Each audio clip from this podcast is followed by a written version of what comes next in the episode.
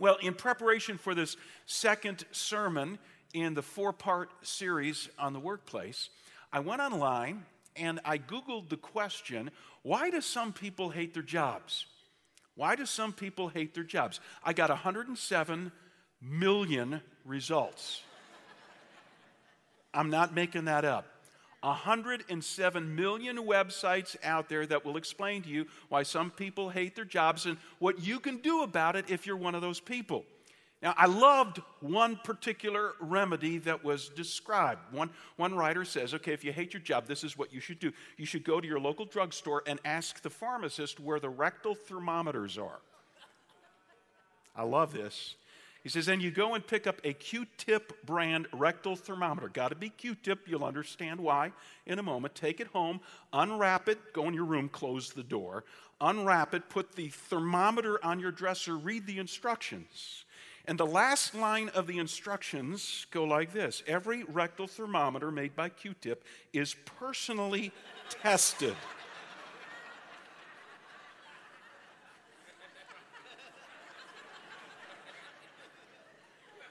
This writer says, think about that for a moment, and then close your eyes and repeat out loud three times Thank God I'm not a Q tip quality control inspector.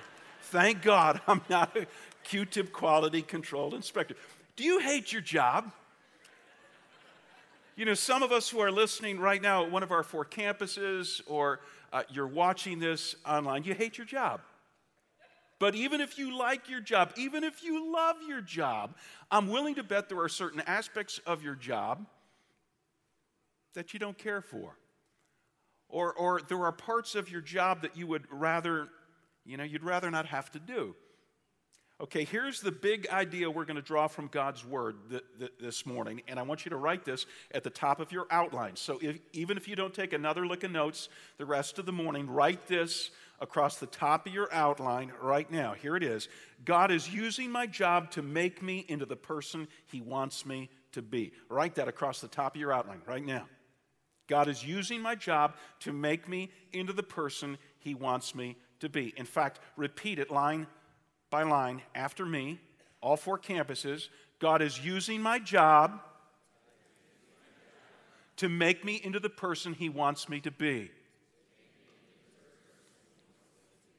Good. We're in the second week of this four part series called Job Change. And the reason we're calling it Job Change is because God wants to change your perspective about work. Here's the change we're considering today. Uh, some of us use, uh, some, some of us see our jobs rather, or the negative aspects of our job as tearing us down. But the truth of the matter is, God can use what's tearing us down to build us up. Did you know that? You know, on your job, God can use what's tearing you down to build you up. Now, one of my favorite descriptions of God in the Bible is that of a potter. A potter. Isaiah says to God, Isaiah 64, verse 8, We are the clay, you are the potter, we are all the work of your hand. The prophet Jeremiah is actually directed by God to go to his local pottery shop and see one of the artisans there making clay utensil after utensil. And as the wheel is spinning around, God speaks to, to Jeremiah and he says, Jeremiah 18, verse 6, can I, can I not do with you as this potter does? Like clay in the hand of the potter, so are you in my hand. The title for today's sermon is On the Potter's Wheel. On the Potter's Wheel. And again, here's the, here's the fresh perspective. Here's the job change that I'm going to challenge you to adopt. Your job is God's potter's wheel. Your job is God's potter's wheel. God is using your job to change you into the person He wants you to be. And just in case you're thinking, well, I don't have a job, you know, because I'm unemployed, well, no, you got a job. Your job is to be out looking for a job right now. Or you say, I don't, I, I don't have a job because I'm a high school student. No, your job is class participation and homework and so on. You say, I don't got a job, I'm a mom. Oh, sweetheart, you got many jobs. okay, you, you are your, your children's educator and nurse and recreational director and limo driver and you name it, right?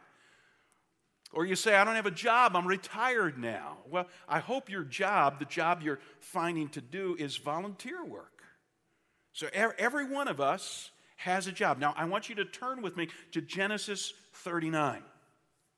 Genesis, first book of your Bible. God's given us a role model in the person of of Joseph, a prominent Old Testament character. He's a stellar example of somebody who allowed God to use his job to shape his life. And we're going to learn five lessons that God wants to teach us on the job.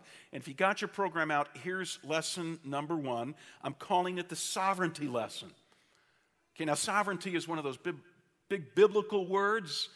Uh, that we don't use in casual conversation in the course of the day. What does it mean? Well, sovereignty means God is in control. He's in control not only of the universe, but He's in control of each of our individual lives. God is large and in charge. I want you to keep that in mind as I read to you the opening verse in the Joseph story. Okay, this is Genesis 39, beginning at verse 1. It says, Now Joseph had been taken down to Egypt. Potiphar, an Egyptian who was one of Pharaoh's officials, the captain of the guard, bought him from the Ishmaelites who had taken him there. Okay, let me give you the backstory. Uh, Joseph was one of 12 brothers. His uh, other brothers hated him because he was his dad's favorite. And so one day, as they're out tending the family flock, they grab little Joey and they throw him into an abandoned well. And then they sit down to have lunch. As, as they're munching on their PB&Js, an Ishmaelite trade caravan, slave traders, comes by, and the brothers get this brainstorm. Why don't we, why don't we sell Joseph to these slave traders? And that's what they do. And then they go home and they tell dad that Joey had been killed by wild animals. Well, the Ishmaelite slave traders take Joseph down to Egypt and they sell him to a guy named Potiphar, which, according to verse 1 here, uh, Potiphar is a prominent official in Pharaoh's government. So Joseph goes to work for Potiphar. Now, let me stop here at this point in the story. Does it sound to you like God is in control? You know, you're thinking, wow, are you kidding me? God is sovereign in Joseph's life? Hard to see. But that's exactly what the writer of this story in Genesis wants us to see that God is sovereign in spite of how it appears on the surface. One of the ways the writer of Genesis drives that home is his repeated use of the title for God, the Lord. The Lord uses it seven times in this passage we're about to look at. The Lord, the Lord, the Lord, the Lord, the Lord, the Lord, the Lord. In fact, let me read it to you. If you got your own Bible open, by the way, this is a good reason to bring your Bible because you ought to be marking it up as we study together. So, verse 2, if you got your own Bible, just underscore it right at the beginning. The Lord was with Joseph. Okay, drop down to verse 3. When his master saw that the Lord was with him, that the Lord gave him success. Okay, two more, the Lord's. Drop down to verse 5, got a couple more. Middle of the verse, the Lord blessed the household middle of, uh, or later part of the verse, the Lord was on everything Potiphar had. In fact, if you go down to the end of the story, verses 21 and 23 have two more the Lord's in them. Now, what is the significance of these references to the Lord, repeated references? Well, they're a reminder that God is sovereign. Uh, let me explain here. The Hebrew word for God in the Old Testament is Elohim.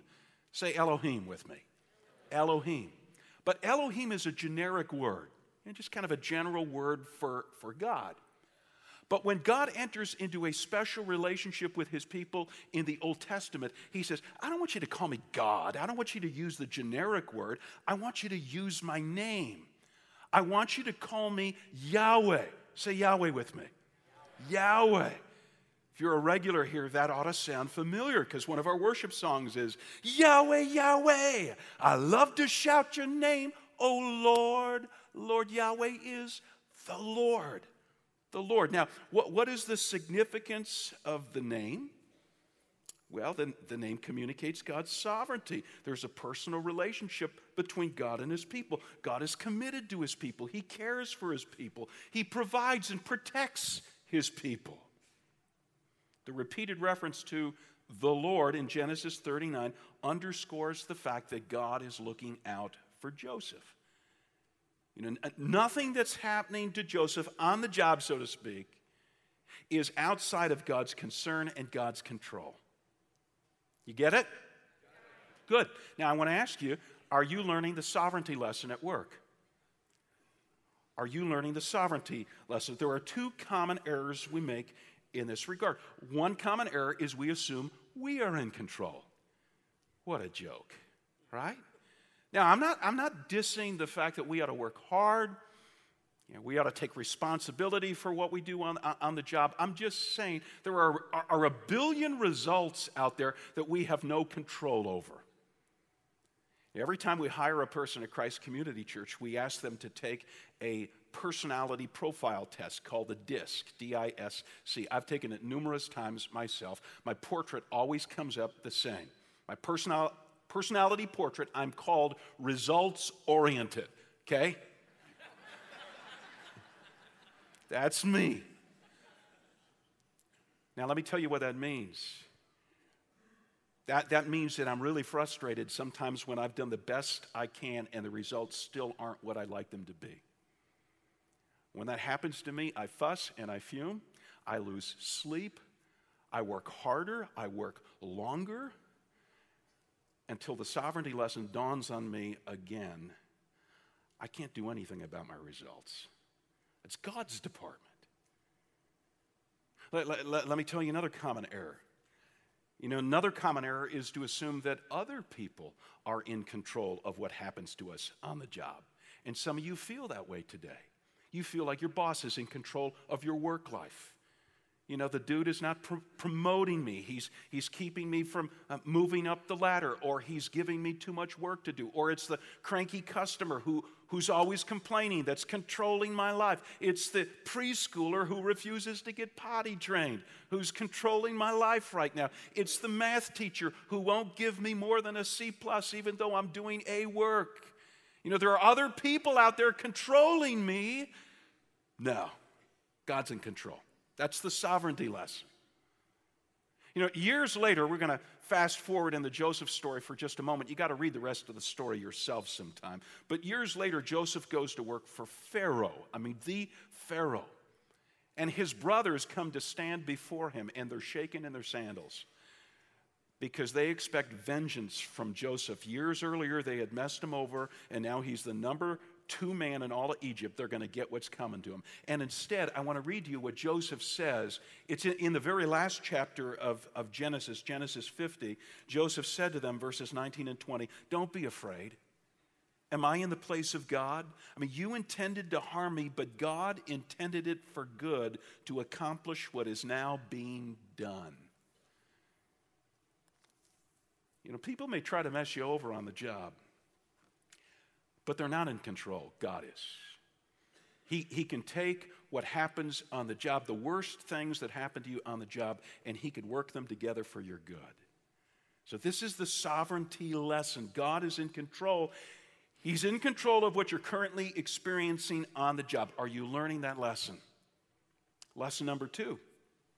I'm going to call it the presence lesson, God's presence. Little trivia quiz here. What special day do we celebrate the fourth Thursday of every April? Fourth Thursday of every April. Call it out, all four campuses. It's, no, it's not Cubs opening day. It is Take Your Kids to Work Day. Did you know that? By declaration of the United States Senate. Got launched back in 1993 by feminist Gloria Steinem and she dubbed it Take Your Daughters to Work Day. And then 10 years later, they threw sons into the mix. And so now it's just Take Your Kids to Work Day. It's actually celebrated all around the world. In the United States last April, 37 million kids participated as mom or dad took them to their workplace. 3.5 million different workplaces. Now, I want you to imagine this, okay? Imagine, if you would, you, you take your child to work and you sit him or her in a corner of your, your office, your, you know, your factory, your shop, your clinic, and you don't talk to them for the next eight hours. You, you just like totally ignore them. Evidently, this sometimes happens because if you go to the official web, website of Take Your Kids to Work Day, You will find all sorts of suggestions regarding what not to do to ignore your kids and what you can do to engage your kids throughout the course of the day. Now, I'm using this as an analogy. Uh, Joseph didn't take his kids to work because at this point in the story, Genesis 39, he wasn't married, didn't have kids. But jo- listen, Joseph took his God to work. Joseph took God to work. God was with Joseph when Joseph was on the job. Joseph was keenly aware of God's presence with him, tapping into that presence. I want you to note just a couple of ways in which this is expressed. Uh, first, with the expression with Joseph or with him. Verse 2 the Lord was with Joseph. Remember, I keep telling you, every time you see something that's repeating, it ought to get your attention. So drop down to verse 3 Middle of the verse, the Lord was with him. If you drop down to 21 and 23, you'll see it a couple more times. With Joseph, with him. Joseph practiced the presence of God throughout the course of the day. Now, friends, God is omnipresent, right? Theologians will tell you God is everywhere present. So he's with you on the job, whether you recognize it or not. But what I want to ask you is are you aware of it? Or are you keeping God sitting in a chair in the corner of wherever you work? Are you engaging God? There's something else that goes on in this story that's interesting. One Bible scholar points it out. He says, Not only is the Lord's name mentioned repeatedly, the Lord, the Lord, the Lord, the Lord, as we've already seen, Joseph's name is repeated six times in the opening six verses. It's almost kind of odd. Joseph, Joseph, Joseph, Joseph. What is the point? This Bible scholar says, well, it's the combination of the Lord and Joseph, the Lord and Joseph, the Lord and Joseph, the Lord and Joseph. We're, we're, we're, being told that Joseph went to work in partnership with God. When Joseph went to work, he took God with him. When we go to work, are we aware of the Lord's presence with us? Are we learning the presence lesson? Uh, Tom Nelson, in his book, Work Matters, this is the book I recommended last week. And I said, we're, you know, we weren't carrying it yet. Well, we've got it at Resource. So at any of our four campuses, you could pick up a copy of that book today. He makes an observ- observation along these lines. He says, you know, back in the 19th century and, and before, most people in our country, they lived in rural areas or in small towns. And, and, and typically their workplace was at their home. It was the farm that they worked, or their shop was, you know, part of their little estate. And, and so if you were a Christ follower back then, you, you practiced your faith in your home. That's where you, you read your Bible. That's where you prayed. That's where you talked to family members about God. He, said automatically you were practicing your faith on the job because your, your workplace was your home. You following this?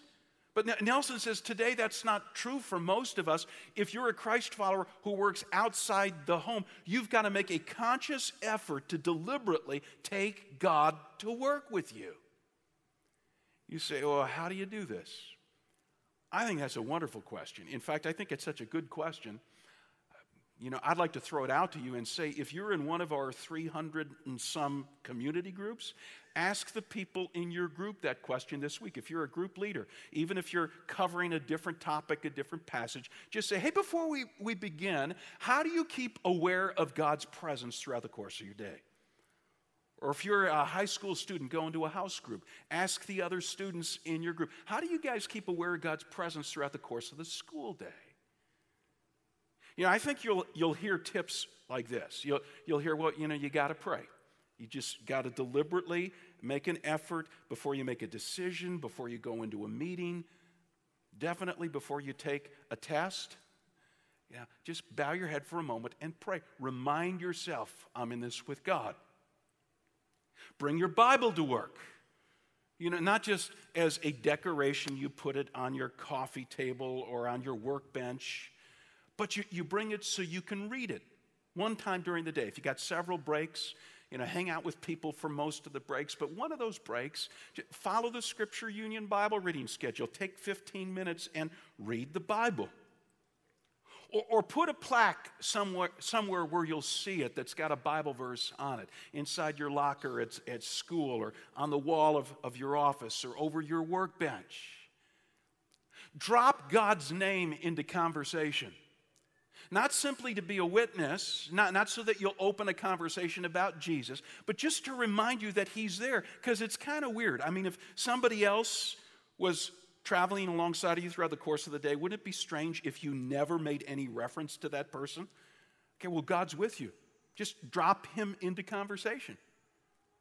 Set an alert on your, on your watch or on your cell phone so every hour when it beeps, you say, Oh, God, step back.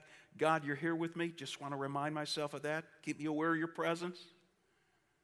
Now, maybe these ideas help you, maybe they don't. Come up with your own. The point I want to make here is you got to be intentional or it won't happen. You'll go through your workday oblivious to God's presence, and I know because I do it far too often myself. And I'm a pastor, I'm doing church work. And yet, some days can be so busy as I fly from meeting to meeting to meeting, I could come to the end of the day and say, Oh, where was God in all that? By the way, just a footnote to this point. If you haven't yet surrendered your life to Christ, and this is something that's got to be done very consciously, very deliberately, you know, where, where you relinquish control of your life to Him, you say, I want you to be Savior and King of my life. I want you to rule in my life. If you've never done that, then God is still on the outside and it's difficult to sense His presence. But Jesus promises that when you surrender your life to Him, He will send His Spirit to come live on the inside. And now you're more keenly aware that wherever you go, God goes with you. So if you don't have that experience of God living on the inside by His Spirit, it's because you've never surrendered to Christ. We can help you do that at any one of our welcome centers after the service today. Just go and say, I want to do that surrender thing. I want the Spirit of God to come live on the inside. And we'll, you know, we'll walk you through a couple of steps, and you can leave here today having God on the inside. Okay, this is the presence lesson. Number three, the giftedness lesson. Uh, when my daughter Emily got married, uh, she and her husband moved to the West Coast. Um, still trying to forgive him for taking her away. And uh, she got a job there. She got a job working as a ticket agent for an airline. Uh, now, she thought it was a fantastic job. We thought it was a fantastic job. Why? because you know if you've just moved 2000 miles from home it's good to have free air travel to go back and see mom and dad so we're thinking, terrific so glad you got the job but it turned out to be a horrible job now it's not that the job was horrible it was horrible for emily see my daughter emily she's a petite young woman she weighs like maybe 105 110 soaking wet you know with marbles in her pockets And so, all day long, what she was doing as a ticket agent, she was taking a 50 pound suitcase and moving it from the scale to the conveyor, from the scale to the conveyor. And it, it, wrecked her back. She started seeing a chiropractor for back problems and finally decided this is not the job for me. Again, good job, just not the job for her. Now, I mentioned earlier that this past week I Googled why do some people hate their jobs? 107 million results. The top website, top of the list, was Business Insider, and they ran an article 17 reasons why people hate their jobs. Number one reason, get this. Number one reason is that far too many people, right after school, they found a job because they knew they had to have some employment to pay the bills and they didn't pay a whole lot of attention as to whether it was a good fit, and they've continued to do that job year after year after year. In fact, in some cases, they've changed companies for better pay, better perks, want to live in another part of the country, and they've stayed in the same line of work for which they're ill suited. Okay, Joseph was well suited for his job. And that's a good thing for Joey because he didn't have any choice in the matter. You know, he was a slave. He couldn't exactly quit and go get work elsewhere. But it's obvious as we continue in the story in Genesis 39 that God had gifted Joseph for his line of work. Now, why do I say that? Well, because there's evidence here that Joseph was gifted at what he did, he was good at it. As I read the next set of verses to you, I want you to note, notice that Joseph experienced success it's one of the evidences that you're using your gift. That, that Joseph experienced the favor of his boss. His boss recognized, hey, the guy's really good at this. And he experienced the blessing of God. He, he felt a sense of significance, sense of joy at, at, at what he did. Follow along as I read, picking it up at verse 3. When Joseph's master saw that the Lord was with him and that the Lord gave him success in everything he did, Joseph found favor in his eyes and became his attendant. Potiphar put him in charge of his household. He entrusted to his care everything he owned. And from the time he put him in charge of his household and of all that he owned, the Lord blessed the household of the Egyptian because of Joseph. The blessing of the Lord was on everything Potiphar had, both in the house and in the field. Are you learning the giftedness lesson? You know, are, are, are you discovering what you do that's successful or what you do that other people say, wow, you're, you know, you're good at that, especially a boss. When, when, you, when you do it, you feel a, a certain sense of God's blessing, like I'm in, I'm in my sweet spot.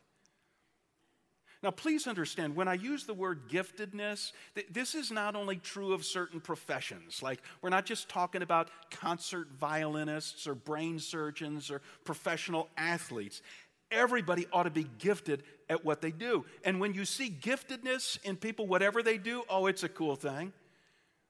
Have you, you ever seen a preschool teacher gifted to be a preschool teacher? It is wonderful. You, you ever walk into Trader Joe's and see someone gifted to work there? I mean, there's just a buzz in the place. People love their jobs there. I know gifted landscapers, I know gifted IT specialists, I, I know gifted this and gifted that. I know people who are not gifted to do what they're doing. You run into those? You know, I remember the year one of my kids had a grade school teacher who was not gifted to be a grade school teacher. In fact, I thought she hated kids by the way she behaved. It's not good. Now, if, if, if you sense that you're in the wrong place, like what do you do? So, you know, maybe you're working for somebody and you ought to be running a business, or maybe you're running a business and you ought to be working for somebody. You're in the wrong place. What do you do? Well, let me recommend a resource that we provide at Christ Community Church. It's called Career Transitions Workshop. We, we just finished this weekend our second week of a five week series, but I've been told that you can drop in at any point. So you could start coming next weekend, Saturday morning, 8 to 10 a.m., at our St. Charles campus and you'll be able to network with other people who are scoping out what, what am I good at? What has God gifted me to do? If I were to change careers, what should I move into? You know, how do I get started down this path? At least go to the library. If you're not going to come to career transitions, go to the library, pick up a book on the topic, or talk to somebody who really knows you. Say, oh, you know, what am I gifted at? What do you see me as, as being good at? Just going back to my story of Emily for a moment. So when she quit her airport job, she got a job as a child welfare advocate. And you talk about finding your sweet spot. I mean, it combined everything that God had hardwired into Emily her passion for children, she loves kids. You know, her passion for justice, she was the lawyer in the family growing up, if you know what I mean. Okay, now she argues on behalf of kids who are being abused in bad homes. You know, she, she has an ability to take charge of a situation, put things in, in order. You know, it's all come together for her. Now, there's a footnote to this story. A, a, week ago, Emily called us on the phone and she said, Mom and Dad, I've been doing this job for nine years. It's a wonderful job, but you know, most people don't last in this job longer than three years before they burn out. And so I'm beginning to look at it now and saying, is there someplace else that God wants to use me, someplace where my gifts are better suited? See, the, the giftedness lesson, you're never done with it. You know, it's always appropriate to evaluate how has God made me, and is that how I'm being used? Lesson number four the trustworthiness lesson. Okay, Joseph's trustworthiness is a theme that is repeated again and again and again in Genesis 39. Look at the second half of verse 4. If you got your Bible open, Potiphar put Joseph in charge of his household, and he entrusted, there's the trustworthy word, entrusted to his care everything he owned. Drop down to verse 6. So Potiphar left everything he had in Joseph's care. With Joseph in charge, Potiphar did not concern himself with any, anything except the food he ate. Drop down to verse 8. Joseph is now refusing the sexual advances of Mrs. Potiphar. And listen to what he tells her. He says, My master does not concern himself with anything in the house. Everything he owns, he has entrusted, there's the trustworthy word again, to my care. Okay, you get the idea. Jo- Joseph was a trustworthy guy. His boss gave him a lot of responsibility. You say, big deal. The dude was a slave. How much responsibility could that possibly be? A lot.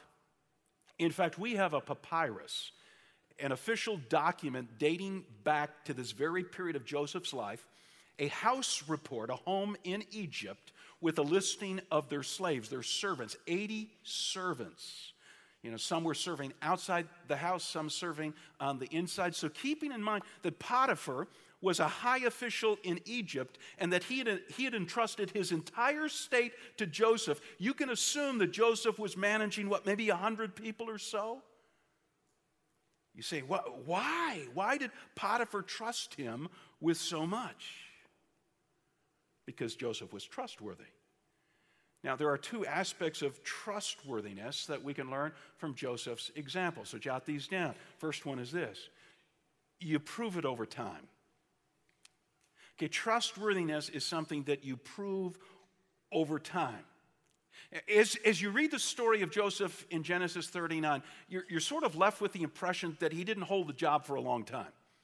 I mean, Mrs. Potiphar, as we're about to see, she got him in trouble, and Joseph not only lost his job, he got thrown in jail. And so, so you say to yourself, so he served for like what, six months? Maybe a year, two years? No, I want you to do the math with me. Okay, Joseph was 17 years old, according to Genesis 37, verse 2. You can look it up your, yourself sometime. 17 years old when his brothers sold him into slavery and he landed up working for Mr. Potiphar. 17. Okay, years later, when he got out of jail and started working for Pharaoh, according to Genesis 41, verse 45, he was 30 years old. So 30 years old minus 17 years old is a period of how many years? Oh, come on, we could do the math better than that. How many years? 13 years, minus two years in prison, 11 years. 11 years he worked for Mr. Potiphar, over a decade. You say, what's your point? My point is, Joseph probably wasn't given a huge amount of responsibility overnight. He proved his trustworthiness to his boss for 11 years. You know, it's not uncommon in the workplace today for people to want big chunks of responsibility and they want it right away. Okay, I, I want to be trusted now. I just finished reading a book by Dave Ramsey on leadership, and he warns bosses to resist this demand. He writes, Wise people trust other people with big important things only to the extent that they have spent time with them. If you give big tasks to unproven people, you will have drama and problems. Don't delegate too quickly. And then Ramsey goes on to describe this guy who, whom he'd hired who felt micromanaged because he had an MBA and yet was not allowed to, to you know, have complete freedom shortly after being hired. And Ramsey writes, in his maturity, he felt micromanaged when in reality, he hadn't been with us long enough for us to trust him yet. I love the next line. We had toilet paper that had been in the building longer than him. And yet he wanted me to toss the keys to the kingdom to him. I've realized that when someone first joins my team, until they prove their integrity and competence, it's not micromanaging at all, but should be called training. You watch every detail, push every button until you see they can do the job. You prove trustworthiness over time. I want to say to you if you feel micromanaged on the job, maybe you are. Maybe you are. But maybe maybe you need to just start proving your trustworthiness over time. I mean, maybe there needs to be a conversation with your boss like, what can I do to prove that I'm trustworthy? But it gets proven over time. Here's a second aspect of trustworthiness that we could learn from Joseph you prove it in every way. Another word that pops up repeatedly in Genesis 39, keep looking for the repeating words, is the word everything. Six or seven times. Joseph proved his trustworthiness to Potiphar in everything.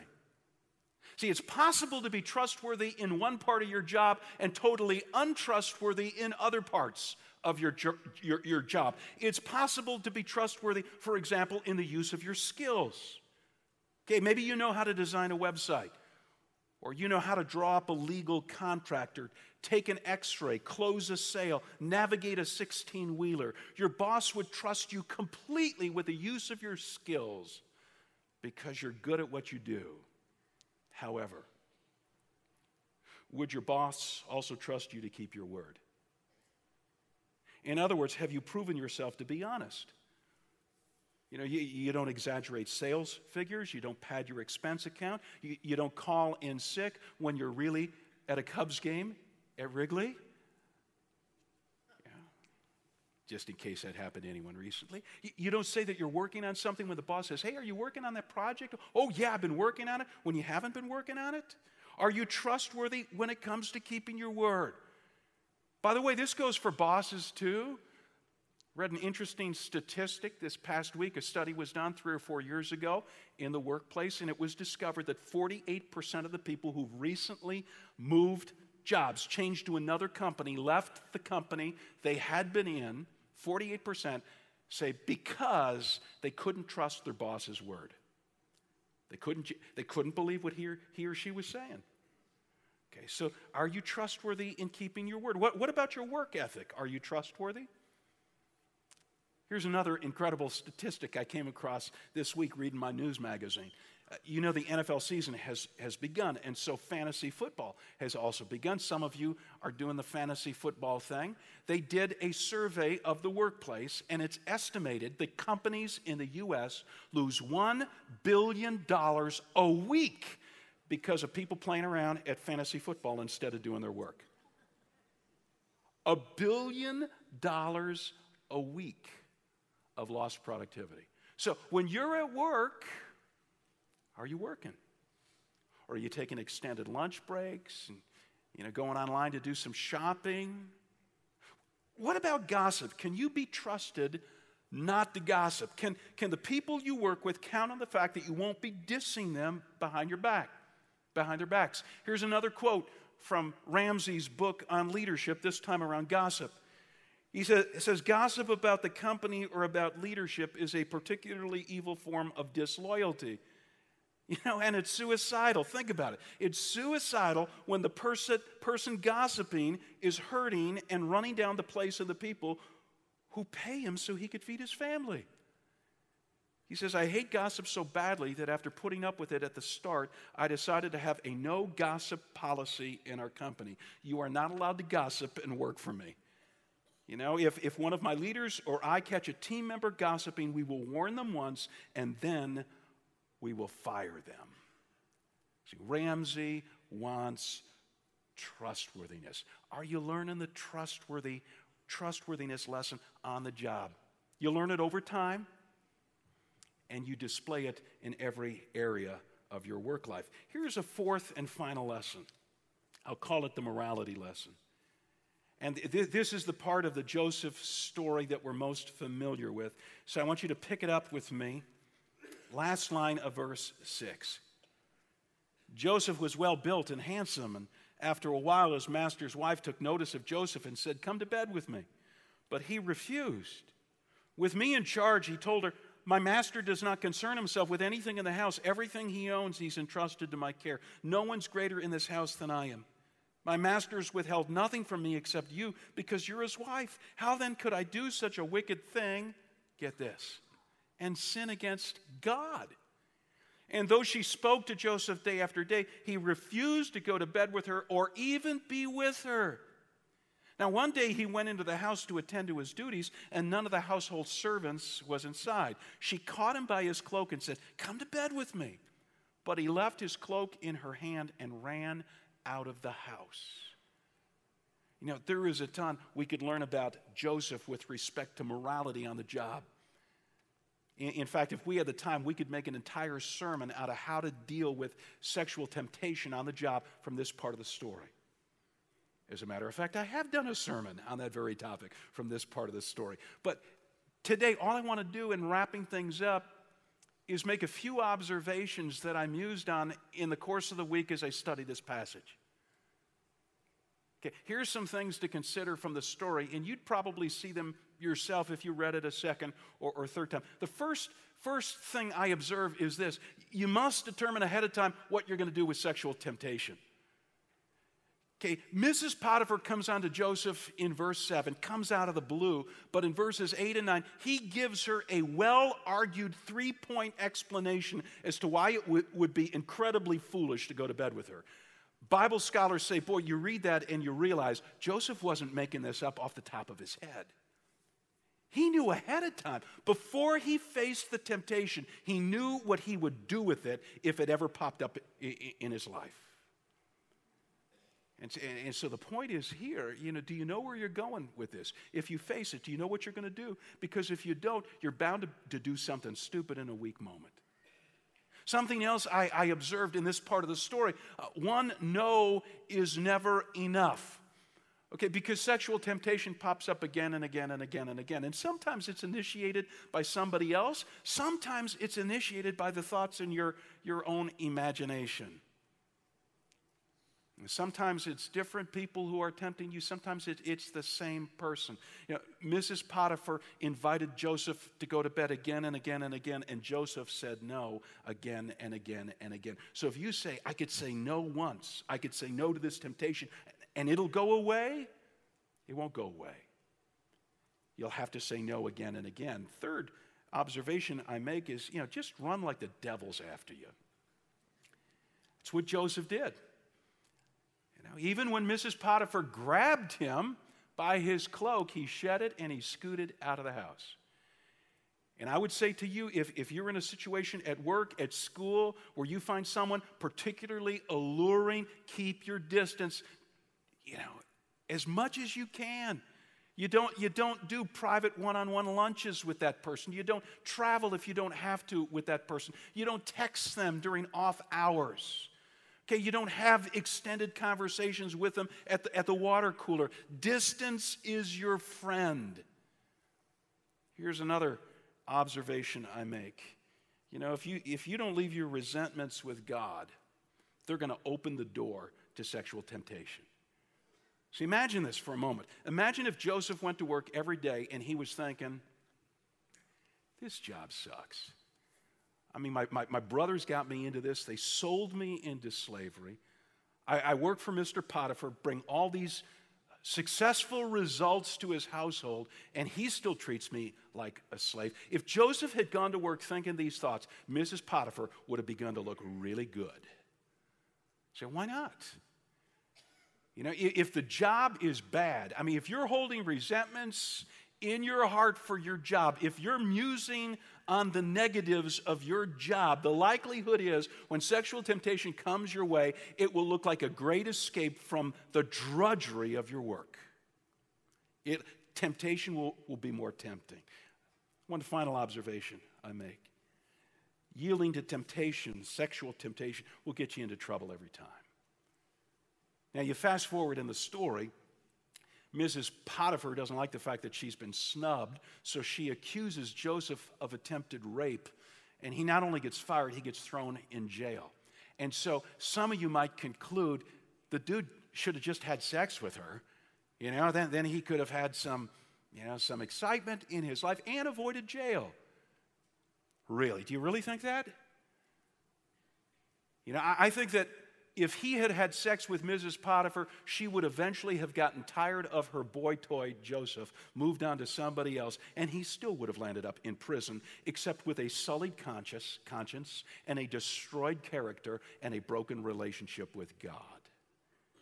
So there may be tough things on the job. If you say no to temptation of any of any sort, it might still not go well with you, but you'll be where God wants you to be. And then you go back to the sovereignty lesson. God is in control. God, the master potter, is using your job to shape you into the person he wants you to be. Your workplace is, is the master potter's wheel. Your school is the master potter's wheel. Don't resist what God wants to teach you. Learn the sovereignty lesson. God's in control.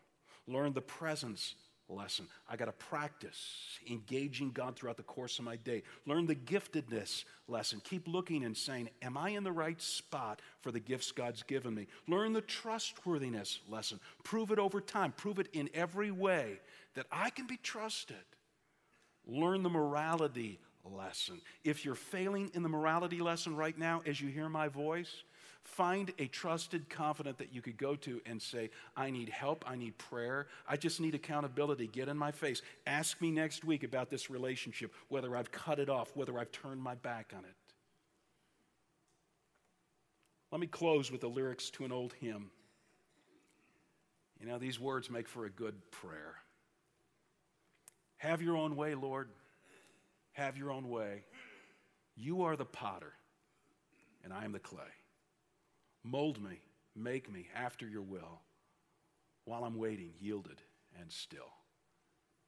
Great prayer to pray before you go to work this week. Lord God, I want to thank you not only for the uh, satisfaction and fulfillment we get from our jobs, feeling like we're contributing to something, but I also want to thank you for the fact that we're on the receiving end of something you're doing in us through our jobs that they are your potter's wheel.